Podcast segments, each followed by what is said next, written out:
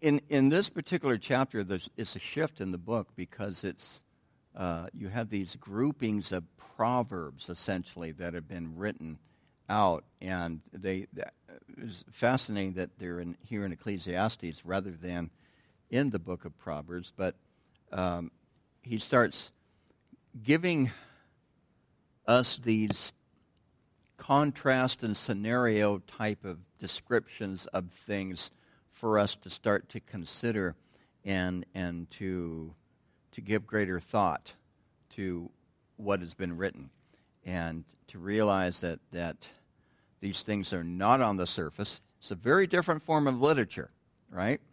It's a very different form of literature than, let's say, Torah.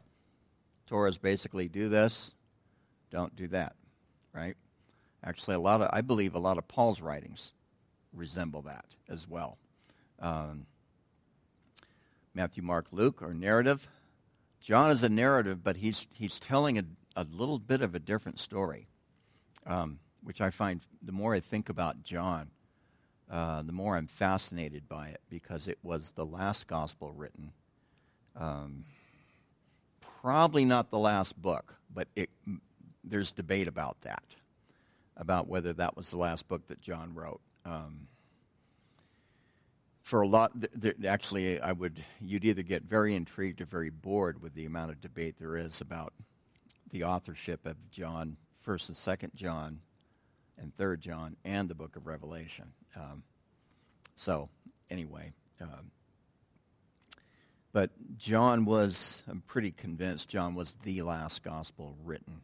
And for that reason, he wrote it from a completely different perspective. And what we have here tonight really ties in to what we looked at on Sunday morning, where a man can receive nothing unless it be given him by God. It's the same idea here. And this, this idea of, of, of God's sovereignty that um, God declares, and then so often it is that we want to expand upon that declaration. There's really, I don't think there's anything wrong with that, but I, but I think there's also a, um, a danger in that because I, as much as the gospel, the Bible, all throughout the Bible declares God's sovereignty, uh, the Bible also declares man's free will. Now, we're going to get into some interesting passages later on in the book of John um, regarding uh, that truth, and particularly about the idea of God calling an individual. And, um, and so it's, it's hard to reconcile these biblical truths and I, the farther I go, the more I, I think it's important not to. And just let them sit and, and allow, you know, so when I'm, when I'm in passages that, that talk very heavily, like this one does, of God's sovereignty, we want to, we want to sit on that. And we want to maybe even expand our understanding of God's sovereignty. But when we're looking at passages that declare free will. John 3:16 for whosoever. And people tell me I've had people tell me that the whosoever is the elect. Doesn't say that. Okay? They they they they I've I've heard some actually fairly decent arguments. But John doesn't say that. So, you know, within the context of that conversation with Nicodemus, um, God so loved the elect world that he gave his only begotten son that who so that the whosoever who is elect and that's that's how they frame it. But that's not what john says. Um, so be, be, again i believe that god has called us to live in the tension. And a lot of people don't like that. Um, i don't like it as a teacher because i can't resolve it. And I'm always having that thought.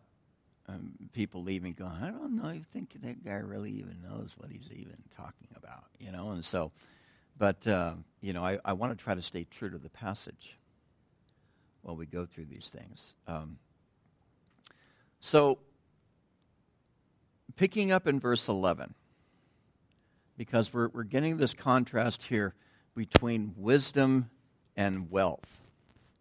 Now, just for fun, if you want to throw in, if you had a choice between wisdom or wealth, what would you choose and why? Maybe nobody wants to answer that question. Ken, did, did your wisdom? Why, Ken?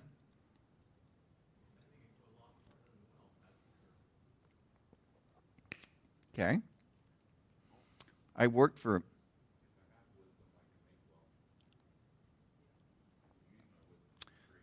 You can.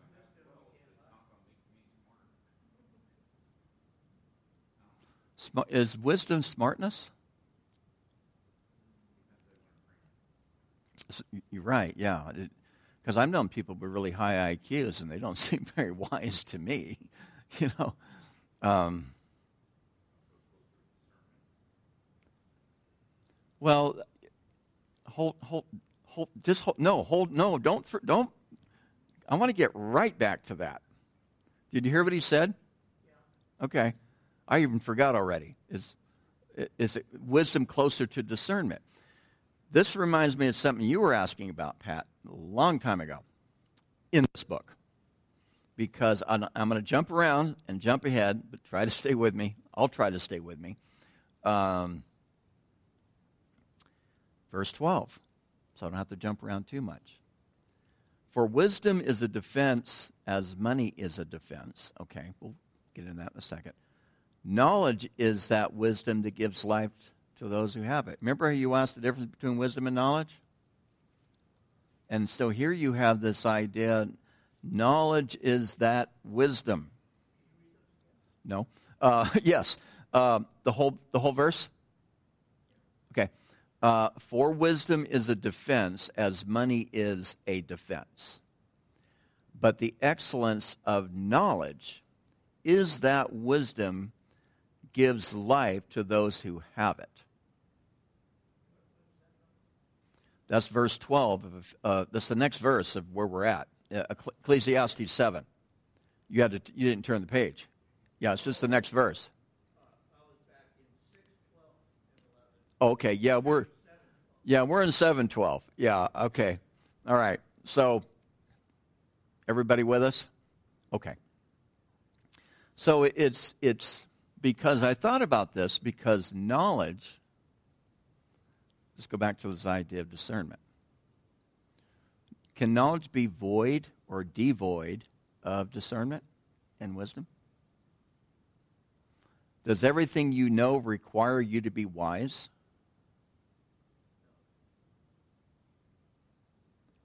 Think about that again, though. I've done it a million times. Whatever it is, doesn't matter, right? That's working knowledge. But some, yeah, but sometimes there, there's that, that, that X factor, right, that, that doesn't always happen. Right? I mean, a classic example is, well, I'm, I'm still convinced that people come in and play with the soundboard, right? And, uh, but, yeah, they come in. Uh, but there's, you have changes of humidity that affect the sound waves. And um, I think discernment is a good way to describe wisdom because what I, what I had to find out, um, I don't know, Bill, if this was your experience or not, because we, we studied two very, Bill and I have the same bachelor program we actually came out of. Um, but you went into AutoCAD for a ma- and teaching as a master's, right? A vocational education. Okay. Okay. So, so it's more of a technical degree with with a like seminary when you have because uh, I've got okay theological studies. So in the in undergraduate bachelor's degree, it was all you had to learn all the theologies. It was, it was a lot to wade through and I had to read books like this that and and and at times in the books that were this thick, I probably agreed with that much. But it was intended to broaden your understanding of theology proper. See, a lot of Bible colleges, those are just, they basically just teach you their doctrine. There's nothing wrong with that. That's just, but that's what they intend to do, particularly in, in the associates level. Um, so I'm learning theology, on, but I have to learn all this stuff that, quite frankly, I probably have forgotten more than I remember. But then when you go into graduate school, God help you if you don't remember that stuff because you're going to have to engage with it and write about it and critique it and defend it. So, in other words, graduate school is hopefully helping you to develop some discernment, some wisdom, some something. Whereas in most bachelor's degree programs, it's you said kind of facts and figures, and they're teaching you the how-to process of what to do with certain things. Now, that's that's not always with every vocational discipline, but but that is kind of the case in in in Bible schools um, and seminaries. So um, so I had to work with a lot of things, and and I mean I I wrote I remember in I writing papers I knew that my professor was going to disagree with theologically but and I just defended it. I got an A. Um, I wrote a dissertation that I knew was going to make some people really mad. And some of that had to end up on the cutting room floor. Well, I had a professor from SIU who would have, would have agreed with that, and I can't tell you since, well, I don't want to, of what he wrote on my paper when I spit back the party line of, and he says, he says, I used to believe that, but now I say, bovine. And he wrote it on my paper. Anyway, I thought, wow, I got to think about what he's talking about. So, uh, wisdom, I think, is the proper apprehension and application of knowledge.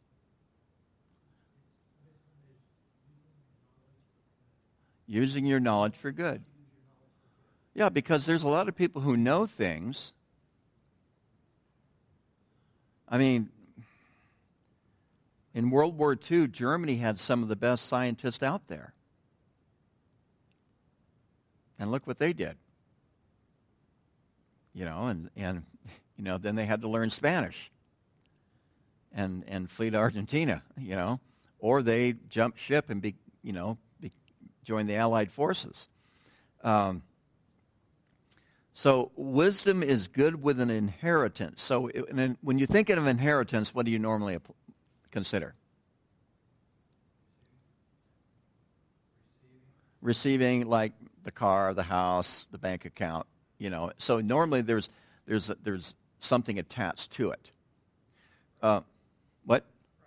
Property. Property. Yeah, yeah, and so it, it's material. Wisdom is good with an inheritance. So notice it's good with an inheritance. In other words, what are you going to do with that money? What are you going to do with that um, inheritance, that property, those cars, those boats, whatever, right? And it's, it's good with an inheritance, and it's profitable to those who see the sun. Uh, for wisdom is a defense as money is a defense. What do you think about that? Now, Kim, Ken, you said you'd rather have wisdom than money, and Brian said, if I have wisdom, I can make more money. Which is, I think that's true. That may not be the, you know, your, your goal, but I think what you said is true. So what do you think of verse 12? Wisdom is a defense as money is a defense.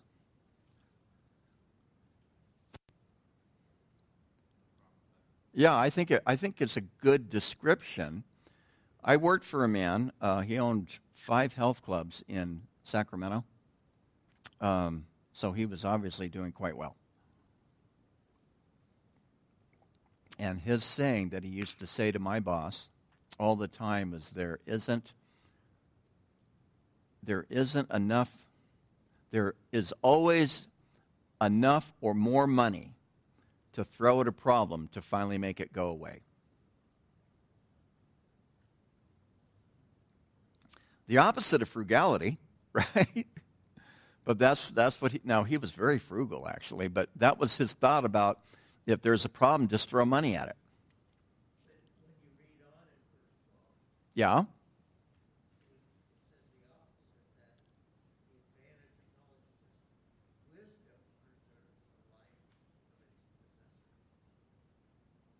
Right. It's making a contrast. He says wisdom is a defense as money is a defense, right? So it's interesting that you caught that because there is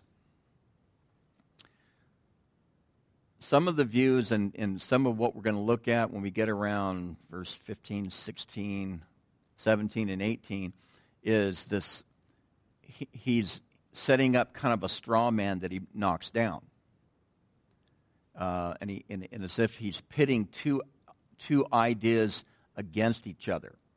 Uh, hopefully, we'll get to that tonight. Um, but he does say that in 12, but the excellence. Now, that word excellence is interesting because in just about every other translation, it doesn't say excellence. Verse 12, back half of verse 12.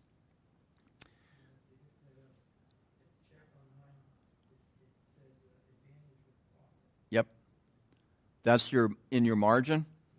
Okay. And I, and I think the ESV, the Christian Standard, and the NIV all say advantage. Uh, and and it's probably advantage or profit is probably a better translation. Why they went with excellence, I have no idea. Um,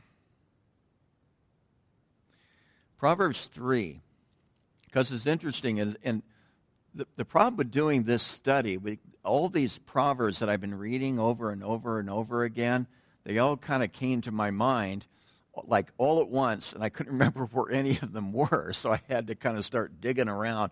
And and and but Proverbs three, um, actually three thirteen and following. If you want to turn there.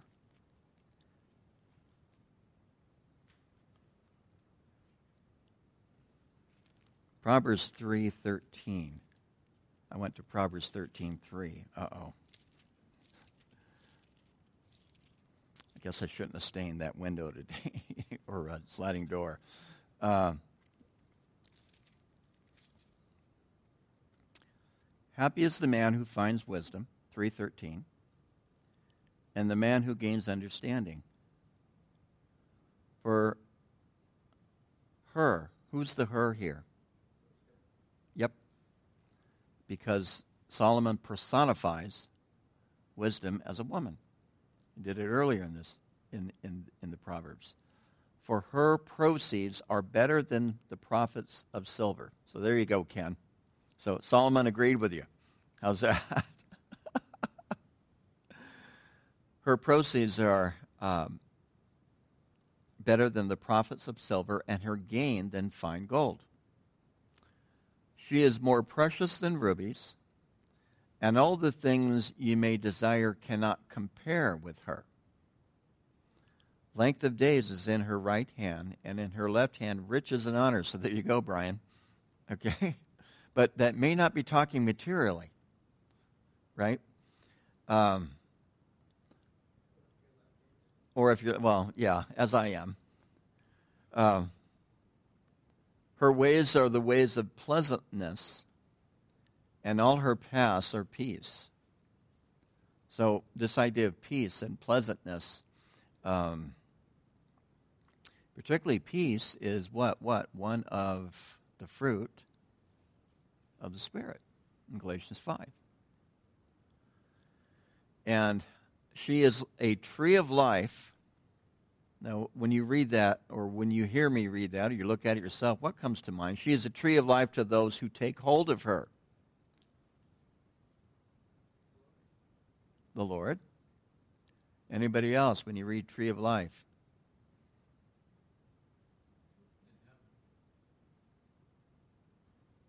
It's what you see in the book of Revelation, but we also see on earth in the book of Genesis. And what does the tree of life represent besides eternal life and the Lord? salvation. In other words, God's ultimate plan for humanity. But Solomon here is tying that into what? Wisdom. How do I say this and say it nicely? Can I, can I say it not so nice, Ken? Are you okay with that? I won't swear or anything, but I'm kidding you. But uh, in, in other words, God wants his people to be wise. He doesn't want his people to be foolish and stupid. But it's funny because in 1 Corinthians it says there is not many wise. And, and goes on, you know, not many wise, not really almost saying there's not many who are smart, even. Um, but Paul could be comparing things to wisdom and smartness of the world as opposed to wisdom and smartness of the things of God. And I, I, it came to mind, and I should have written it down because I looked at it earlier, but in the book of Luke, you have the story of the, remember the man who was found out, who was, he'd been cheating his boss, essentially.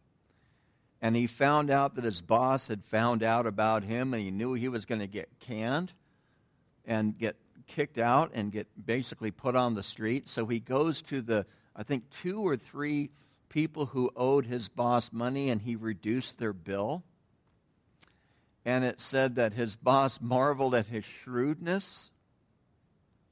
And Jesus said that the, the people of this world are, are more shrewd than those of the kingdom, which is really a, it's a paradoxical type of uh, uh, parable that Jesus gives us in the, in the book of Luke. And it's like, why are we you know, why are you giving this example of, of shrewdness or wisdom?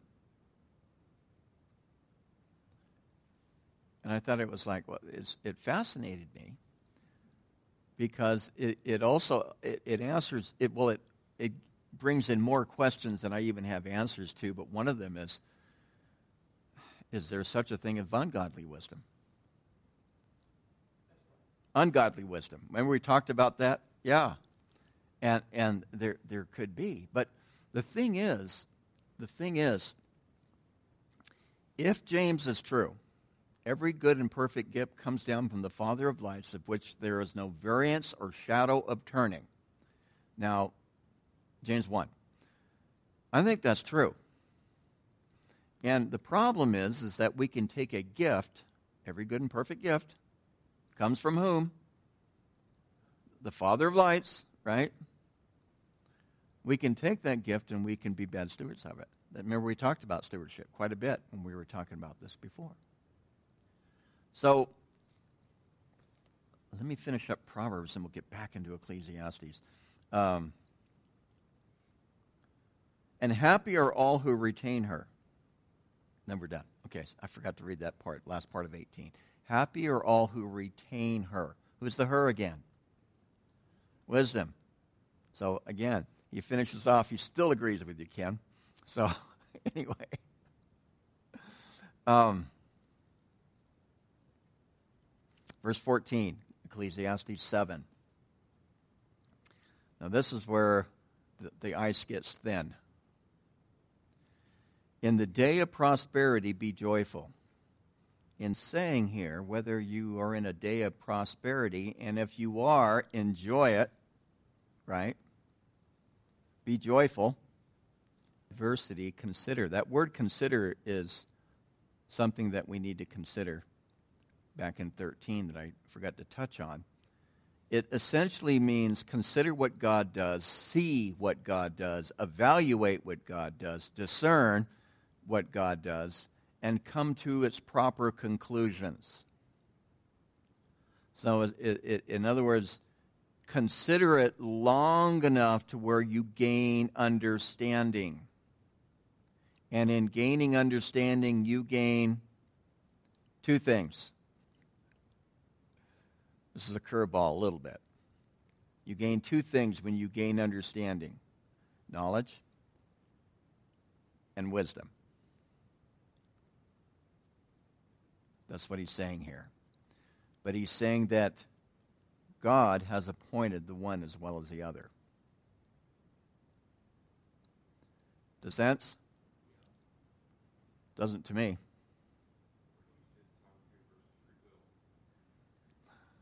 I lean free will, but that's okay. Larry.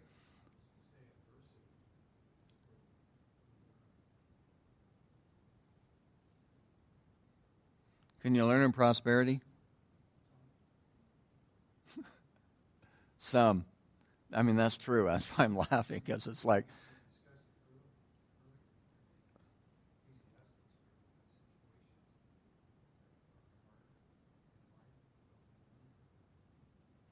Yes, we do. And, and even in, earlier in this chapter, it's, it's touching on that. Um, and I wish it was not the case recognize that God is in charge, it will be a means to give you wisdom. I think it's uh, reciprocal. The book of Job talks about this in Job 1.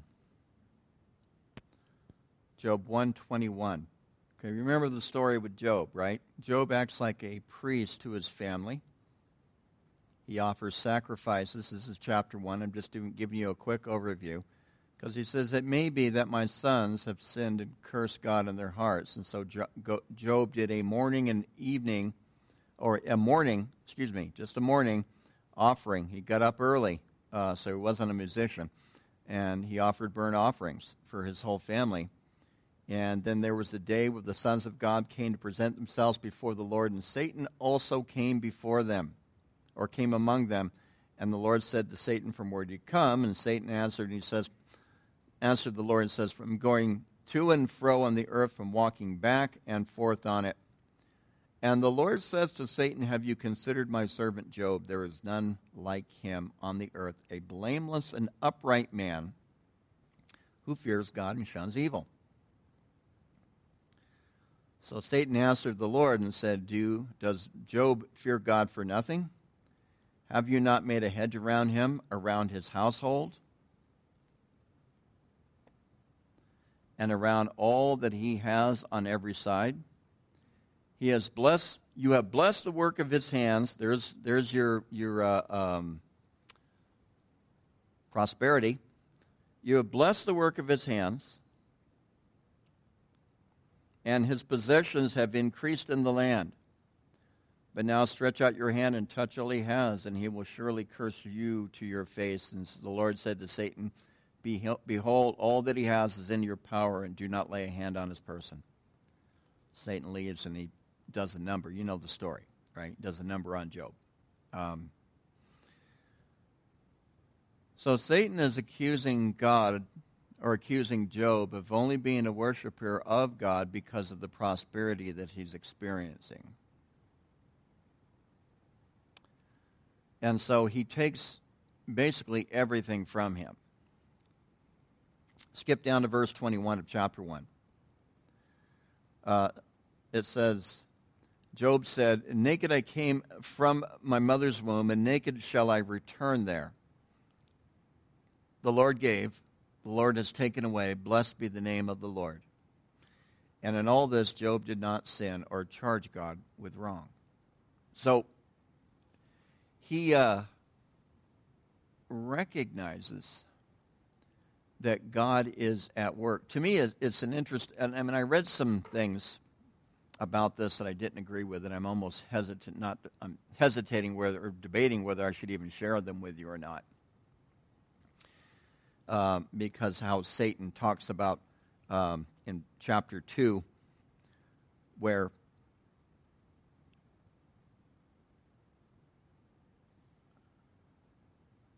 where he says to God, Stretch out your hand now and touch his bone and flesh, and he will surely curse you to your face. And so Satan is allowed to do that. But Satan is the one that suggests that God stretches out his hand, and one commentator wanted to make the correlation that then Satan is in is doing the work of God or the hands of God in doing this. And I think that's a bit of a stretch, but did not God permit him to do it? And it's in the text. Did, not, did God say, do what you want with him, but don't kill him? Essentially. Um, and, and so that does not make God the agent of evil.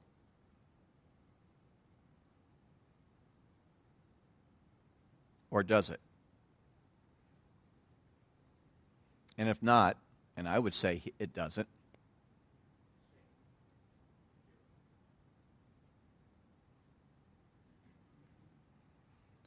I don't, I, and that's a that's a, a million dollar statement, Clay, that I don't even know if we have time to unpack because could have God done it? He had the capacity, the, the but but is or is it even against his nature?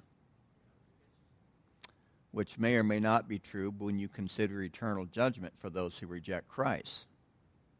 So, but this is someone whom was in the household of faith, is in the household of faith, and he is one according to 1 Thessalonians, I think it's 5, or maybe it's 2 Thessalonians 2, we're not appointed to wrath. So it couldn't have been God's wrath. But even but I don't see the wrath of God in this at all. Period but it's as if God stepped back and allowed Satan to have his way with Job. Um, said he had faith in him. There's, there's always the foreknowledge problem that always trips this up, you know? Important thing to remember that God knows, but Satan doesn't. Satan's not omnipotent, all knowing. Satan is not omnipotent. He is not a creator, he is a created being. He does not have the same attributes as God.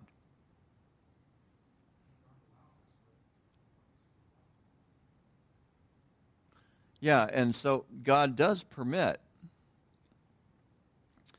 God does allow. And I could even make a case that although God already knew what Satan was going to do, he allowed Satan to have free will with limitations. So let's sort of. So, what I want to do though, let's back this up just a touch and get away from the flood, get away from Sodom and Gomorrah. Um, I think Job is applicable because to our passage in Ecclesiastes, uh, because he, he's writing to people of the household of faith, I believe. Ecclesiastes, all right? Um, I think the Jews understood that. That's why it became part of the Hebrew canon. And, and so he does tell us that adversity, I, I think adversity implies, right, but I don't, I, right, I don't, I don't think that dualistically. But, um, but because I can't think of any adversity that I've ever enjoyed. Invited, welcomed, couldn't wait for the next one to come, you know, um, and um, I've actually met people that if they're not in adversity, they're not happy. But I know that's not that's not who you are. But somebody said it, a contest between implying a contest between God and Satan. Yes, to a degree, but I think the real reason why all this happened was it was he becomes an incredible case Job becomes an incredible case study for why we experience the things that we experience.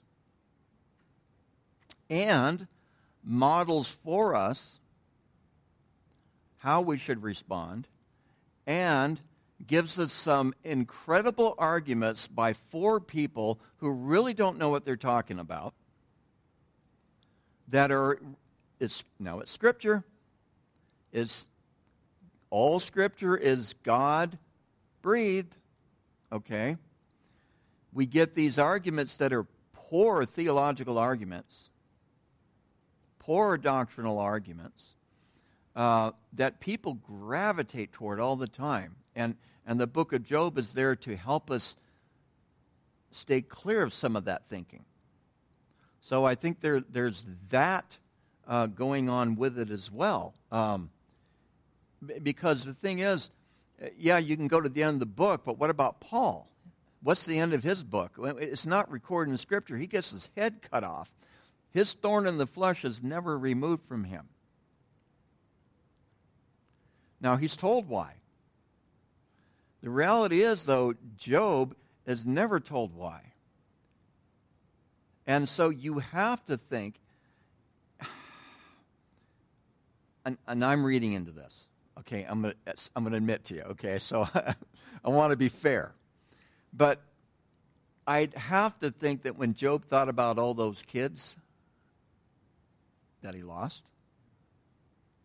all those servants that he lost, that even though he got twice as much, if you will, which could also be very metaphoric, although it's probably an actual event, right? But I think it's metaphoric as well. Don't you think his heart still ached for those kids? And if not, what's wrong with Job?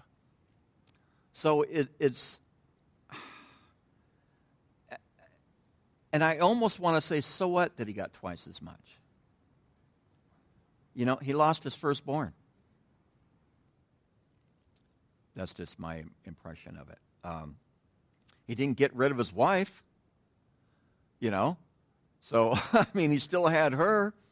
And, and what was going on with, I mean, I think there's more to the story sometimes than the Bible desires, than the Lord desires for us to know, right? But I also think sometimes these things are an invitation for us to give greater thought to. And I, I, the worst conversations I've ever had is when I talk to people who've lost their kids. It, it even years ago, you know, and and and to have kids afterwards. And yes, to love those kids that they have and and and all of that, but there's there's still that heartache. It never goes away. So, um,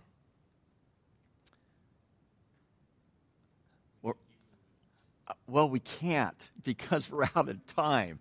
No, but I think I, I think that these are, I think this is part of why this, these, uh, this book was written, for us to really to wrestle with, and to really give greater thought. I talked about this, um, I don't know, four, three, four weeks ago or so. That, that I see this as, as really an invitation to really wrestle through the, a lot of the difficulties of life. And by the way, Job was part of my dissertation, so that's part of. Um, and, but I did I, I compared Job with Paul. And and uh, again, Paul. I mean, Paul was so driven, and, and we have to think personality types. I think at times too. Paul was so driven. I, I don't. I, it makes me wonder if anything fazed him. But Luke, who wrote Acts, leaves out a lot of the emotional, personal aspect and is simply reporting like a newspaper reporter would in the account of Paul, particularly after he was arrested and then eventually found his way to Rome. So